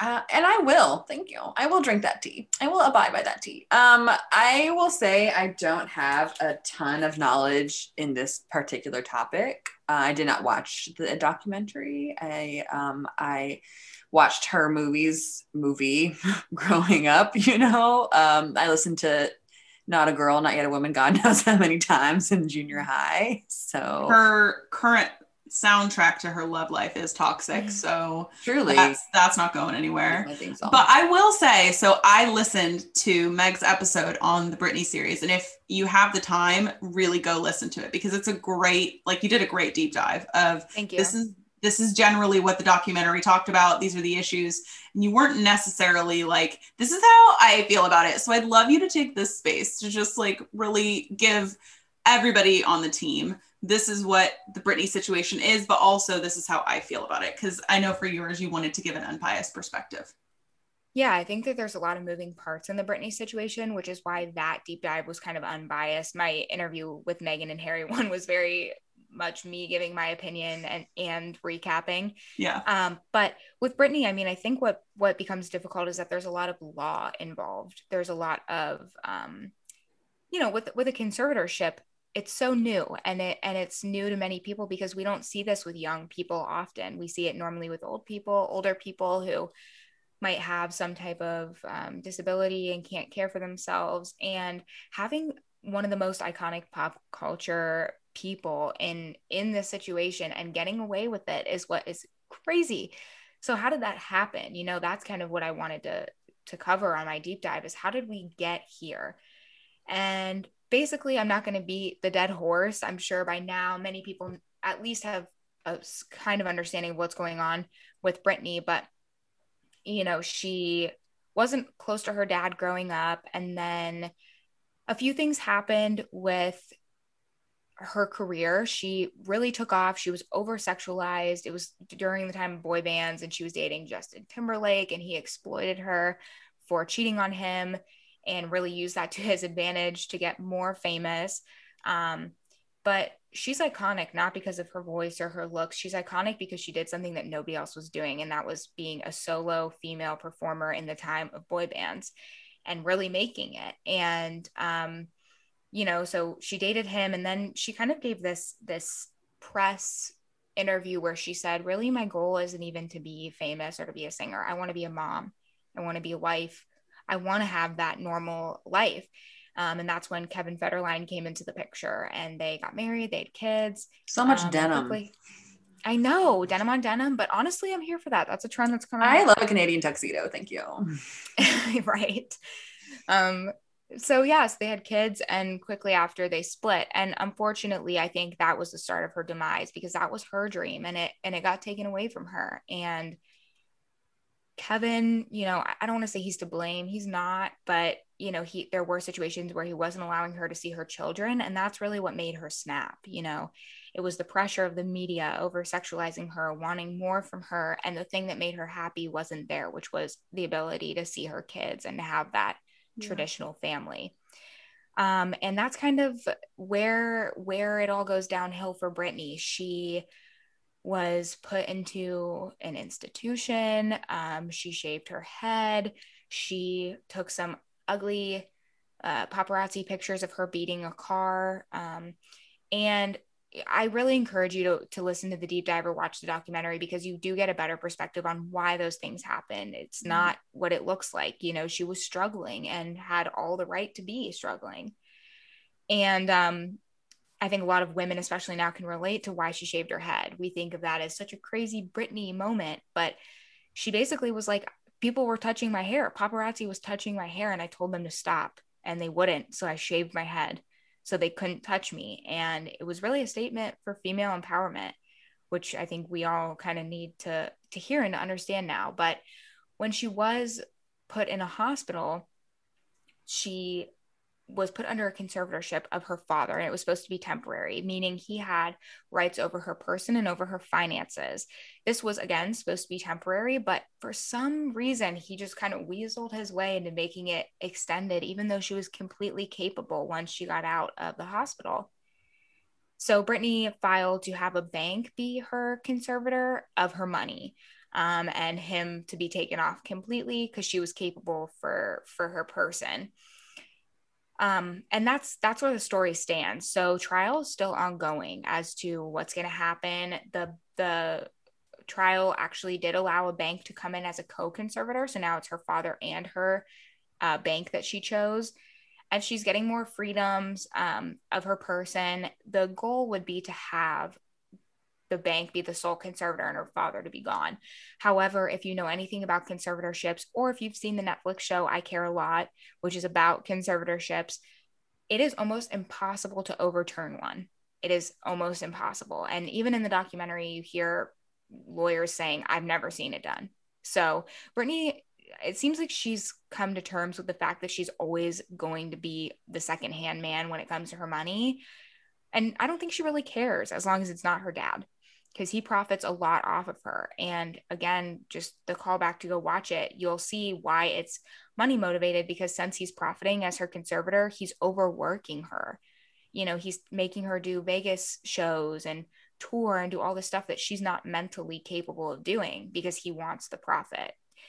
Um, my personal opinion on this is that no person uh, should ever have the right over another human. Um, and I think that I think that this was a failure of the system because people should have seen that she was capable of managing herself before he was appointed. I think if somebody is appointed, it should never be a family member. Yeah. Um, and at the end of the day, I think the movement is important and people should really be on board with it. I loved Britney. She's a pop culture icon, but I wasn't privy to this, you know, this movement. I wasn't part of it. And now I definitely am. Now I will pick it.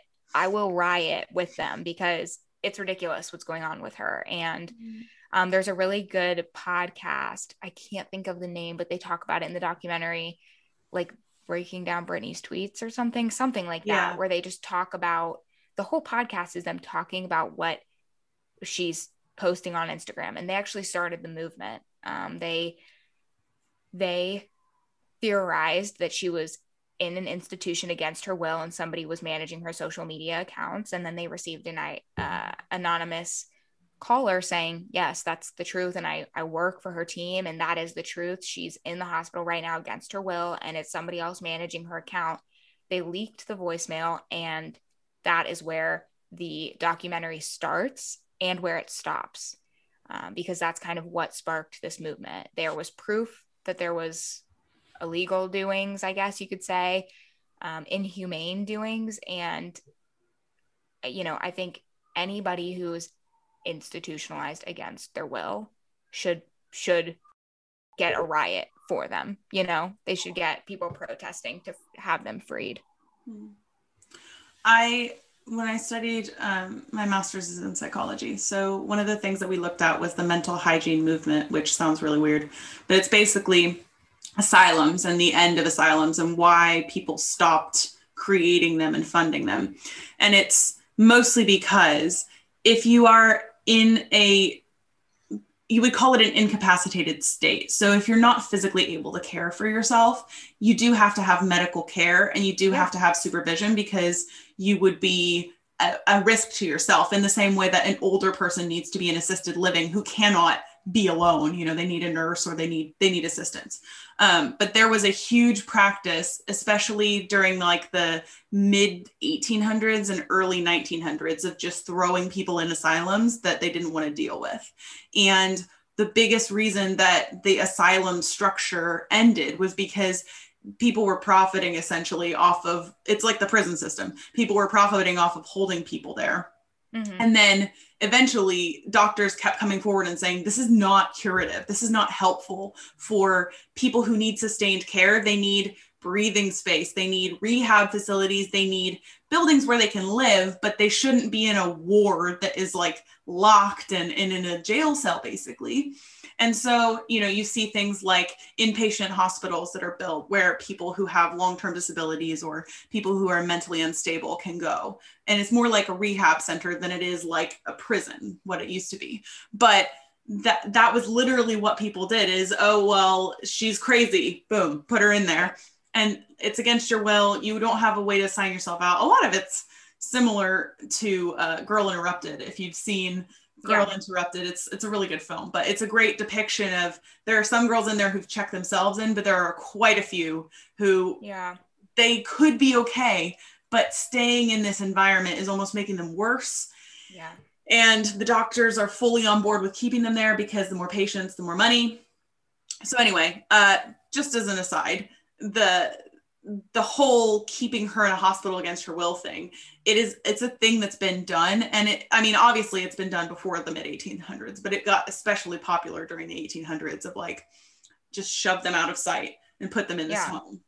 And i think the biggest thing about the britney situation is you've not heard from her about how she feels. And it is very fair that there are people who are literally mentally incapacitated who could be like, I'm fine, and they're not fine. But you have, from what I gathered, you've no scientific evidentiary proof that she's incapacitated. You can absolutely say she should not be touring because she, I would guess, has at least an anxiety disorder. And she definitely can't handle that kind of a workload because if you see the paparazzi pressure and the way that she responds to it, it it's not a normal it's not a normal situation to put someone in. So it's going to cause trauma. But aside from that, the number, and you guys are true crime people, so you'll know this more than I will, but the number of people who've committed some sort of violence because they were denied access to their children, it's a maternal biological instinct that kicks in that it doesn't necessarily make sense. That's why people call it like mama bear syndrome. But you, if you're denied access to your children and you're not harming them, you know, oh, okay, mm like if you're putting them in any sort of danger, very fair. But if you're not harming them and you know that you're not in a danger to them, that urge to get toward them and to be with them, it it would psychologically overpower a lot of your other instincts.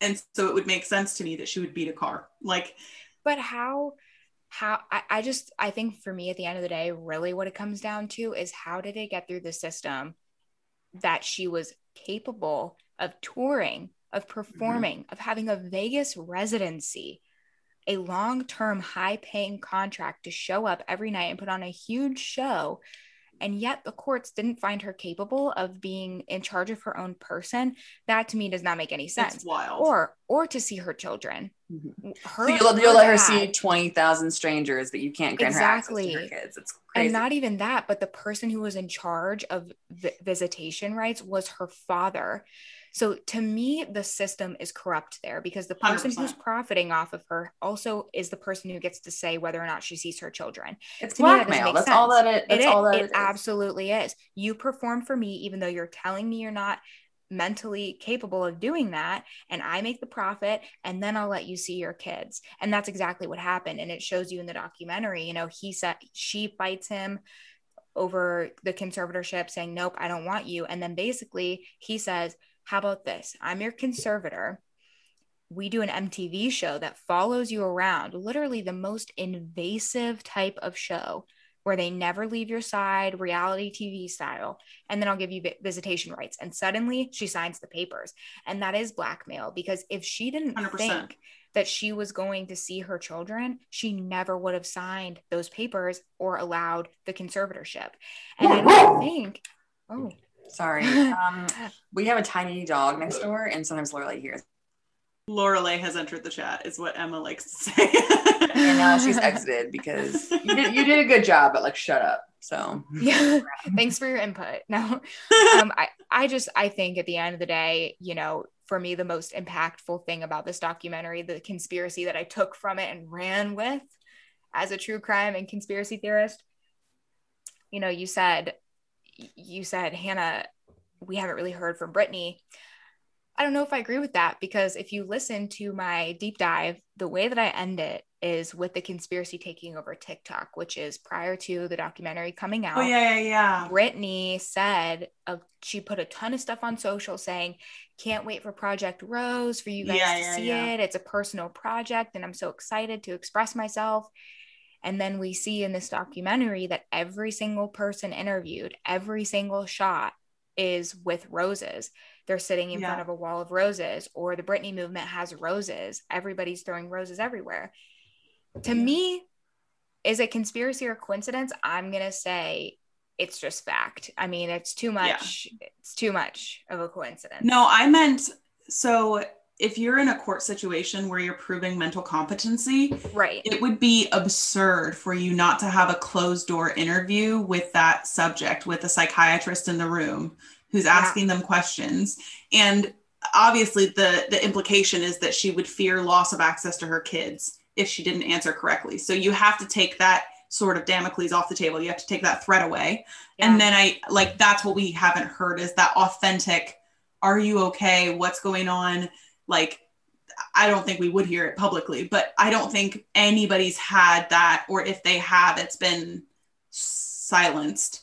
But that interaction with her, where there's no pressure, she knows she can speak freely, there's absolutely no danger to her person. How Well, are she you? said she said i see you i hear you i appreciate you that's what she said about the movement when the movement was taking off part of the documentary is her saying acknowledging that it's existing and appreciating it. If you if there was no threat to you you would be telling your be like, your "I'm fans fine." and the people yeah you'd be saying i'm okay. You'd be She filming the creepy Howie Mandel movies, like I'm doing fine in lockdown, like dancing around his living room. yeah. Oh man, people thought he was for anybody who doesn't know, people thought he was like being held against his will or that he was somehow kidnapped because he kept tweeting really cryptic stuff. And I think he's just gone cuckoo from all the hand sanitizer because he's like roll City. But he like took these videos and posted them to the internet, like dancing. And he's like, look how free and fine I am. he's like, you need to look them up. They're really good. but it was like a whole conspiracy theory of like, oh, Howie Mandel's being held in his home against his will. And he's like, I'm fine. Like, so weird. I think that probably not for this podcast, but maybe in a future episode, it could be a conversation that you don't see this in Hollywood happen with men. Like, I can't think of a single moment where a man is considered so unable to be his own person that someone external to him has to control his entire life. Like, Well, you I- shouldn't see this unless you are dealing with someone who has like Alzheimer's or Correct, you someone who shouldn't. is completely mentally incapacitated. Like psychologically, they've done evaluative tests. So you shouldn't see this with anybody because what what's being described here is indentured servitude. Mhm. Like Mhm. you are an indentured servant until you meet the conditions that you were purchased with. I just like, I don't think I, I would just suspect, and I, I'm. This is all just, you know, I'm just, you know, talking out of my ass here, basically. Like I, because I, I, I am an authority, but um, I'm just saying, like, based off of the the trend in Hollywood and the double standards and how we see men versus women being treated and the scope of fame, I just can't imagine this happening to someone like I don't know who's a who's a comparable singer, Justin Timberlake. I don't know. Like, you think this would happen to him? Probably no, it doesn't happen to him. No, and she talks about that. I mean, Jesus, like there, you have to watch it because there are interview bites that they show from her when she was really taking off and doing the baby um, music video where male interviewers are asking her about her boobs. Like, can you can you imagine No. if NSYNC was sitting there and they were like, "So your pants are pretty tight and we can see your dick bulge." Like, what? It just would never happen. And they are all they were all talented performers and that's what you're interviewing me about? but it's the same thing that you see I, and I think to Emma's point, it's the same thing that you see now. It's usually women who step away from Hollywood and say, I couldn't handle the paparazzi. I couldn't handle the pressure. There was too much. Like, I know that people are camped outside Leo's house, but it's not that bad. Like, I, I really think, um, and you actually get like a little insight into what a guy would do in this situation from the Scott Disick situation because Mhm. He I'm a Kardashians fan. I love reality TV of all flavors, but he was talking about when he was in like the end of quarantine and starting to come out, he went to Malibu to get some space, to get some like Yeah.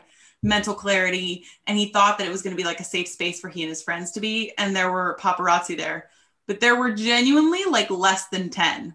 And they were there pretty like consistently, but not 50 people touching you. Like they were just on the beach yelling Well, and I'm sure that it's difficult. I don't want to downplay that because I, I'm sure it is mentally taxing, but it is 100%. very it's very similar to the Meghan Harry thing because it's like, you know, you you wanted this life and and there are things that come with it that you you can't pick and choose. You know what I mean? It's unfortunate. I wish people could, but without the paparazzi, there wouldn't be pictures of you. Without pictures of you in yep. E and in Variety and in Vanity Fair, we wouldn't care Mhm. and then you wouldn't be famous. So Yeah. really it is a hand in hand, you know, kind of thing. And there are things that are going to happen, just like the pictures of Britney driving with her baby on her lap, where people gave her backlash and said, You're a bad mother. I mean, that's unfortunate. And that really sucks that they captured you at that moment. But like, there are a lot of moments that they captured you doing positive things that made you money. So i- it's it's just a hard balance, I think, at the end of the day. And you know paparazzi they have to have um respect and if paparazzi are respectful then i think there's not a lot that can be said on behalf of of Yeah. actor I think. I think it's just the scale and the scope because it's very different to have 10 people within a mile of where you're staying versus 50 people on your driveway, crowding like, you. can't move your Touch- car. you feel just justified in touching you. and touching Yeah. you. That blows my mind. Like I wouldn't Yeah. let any stranger touch me without lashing out. But of course, you lash out, and oh, oh, now you're this crazy celebrity woman. Like, oh, look how nuts she is. Whereas, like a man strikes out at paparazzi who's trying to touch a woman, and he's a hero. Like, Well, Gigi Hadid's uh, uh, paparazzi grabbed her and she punched him in the face. yeah, You I, know what I I was like, iconic. I support this. Like, don't Appropriate touch, response, don't yeah. touch. That's the Yeah. moral of the story: is don't touch. I do think it is the celebrity's responsibility a little bit to set boundaries, and I do think hundred it's, percent. it's capable of being done. Like you, mm-hmm. you, you look at people like Mila Kunis and Ashton Kutcher, both huge celebrities. Let me tell you what we don't see is pictures of their kids because they've made it very clear to the paparazzi that follow them that if they see their kid's face in a magazine or if they if their kid's face gets sold for profit, that it's going to be a problem. Yeah. You know, and so paparazzi respect that because they say they basically say going back to the Meghan Harry thing, it's like we chose this life, but our kids did not, and you have to respect that Mhm. and and they do as long as the paparazzi is getting what they want to which is photos of ashton and mila you know Yeah, and I think part of it is how much are you willing to pay for fame? And I think the other part of it is humans respecting humans. And if you know that the group that you're with is pushing too far, or like if you know that the image that you're going to sell is going to ruin someone's life, like do take a minute and think about it. Like there's a huge difference between like a nip slip and like you capture someone in a moment where they're feeding their kid ice cream on their driver's seat and they're like driving in the car. Do you know what I'm saying? Like that wasn't Yeah, Britney's as- situation, as but viewers we need to keep in things in perspective that we're seeing Yeah. pictures with no context i mean that Yeah. picture of her beating that car had no context and i'm sure if the caption was britney'd been denied visitation to her children three times now and i wouldn't leave her alone and i was flashing pictures in her face and then she got out and beat my car we'd feel a little bit different we'd be like, yeah, what you guys I just said. Like, of course she punched car. her in the face. Like, exactly like we we would sympathize and relate but we don't humanize the the victim and you know in the i i again just want to finish my spiel by saying that even after listening to this episode even after listening to my deep dive i still encourage people to go watch it you know with their own eyes go see the documentary because everything we're saying is so true and it's so sickening to watch the people who posted those uh, or shared those images in magazines or took those images talk about them because they really don't have sympathy. They don't have empathy for her at all pictures of her paparazzi pictures of her were being sold for up to a million dollars. That picture that they took of her beating the car was the highest paid picture that they took which is why they sold it. And they talked to the magazine editor who allowed the picture to go up and he said we just wanted people to relate. Who relates to that? You hmm. didn't humanize her at all. Nobody relates. You wanted money and clout. You wanted your magazine to sell out you know? So i, I just encourage people to watch that because there is a dark side to fame and even when you choose it i think sometimes it can get out of your control yeah. you know what what would you have done I would have beat the guy with the bat personally. I, I mean, am a non-confrontational person, but that every human has a cracking point. Yeah. And I, I agree with what you said 100%. I think I think you have to weigh the co- the costs of fame, and I think you also have to remember how fleeting it is. And and a lot of people sacrifice a lot for fame, and then they look back at these ruined lives that they've had, and they're like, "What was this for?" Um, so on that cheery note, um, Meg, where can people go for more content from you? Because obviously, once they listen to this episode, they're going to be addicted. So Yeah, sure. So to find me, it's just Meg in the morning on any streaming platform. And I also do video versions of my interviews with all my guests. Those go up on IGTV. You can find me at Meg in the Morning podcast. And if you ever want me to cover anything specific, feel free to DM me because I'm always open to suggestions. But I'm very pop culture, current news based. That's my genre. her niche, some would say. Yeah. Some would say. my niche. Well, we've loved having you. You're obviously welcome back anytime. You're part of the team now. So, Thank you. Even though I'm on the same continent, so you yeah, can keep the name. it's still transcontinental. It still Yeah. works. Keep the name, and I'll just hang around sometimes. We're actually looking to expand to South America. So, if you could move, it would actually make it so much easier for us. You, you can soon tomorrow. we'll see how it's going. We'll see how it's going. If I can't make it here, then I'm gonna have to leave. I can't Have to go. Okay, Be a llama herder in Peru. So, that's the backup plan. maybe Always an it option. is. Maybe it is for me. Llamas are cool. I'll consider it. And on that note, I'm Hannah. I am Emma. Oh, What's the tea?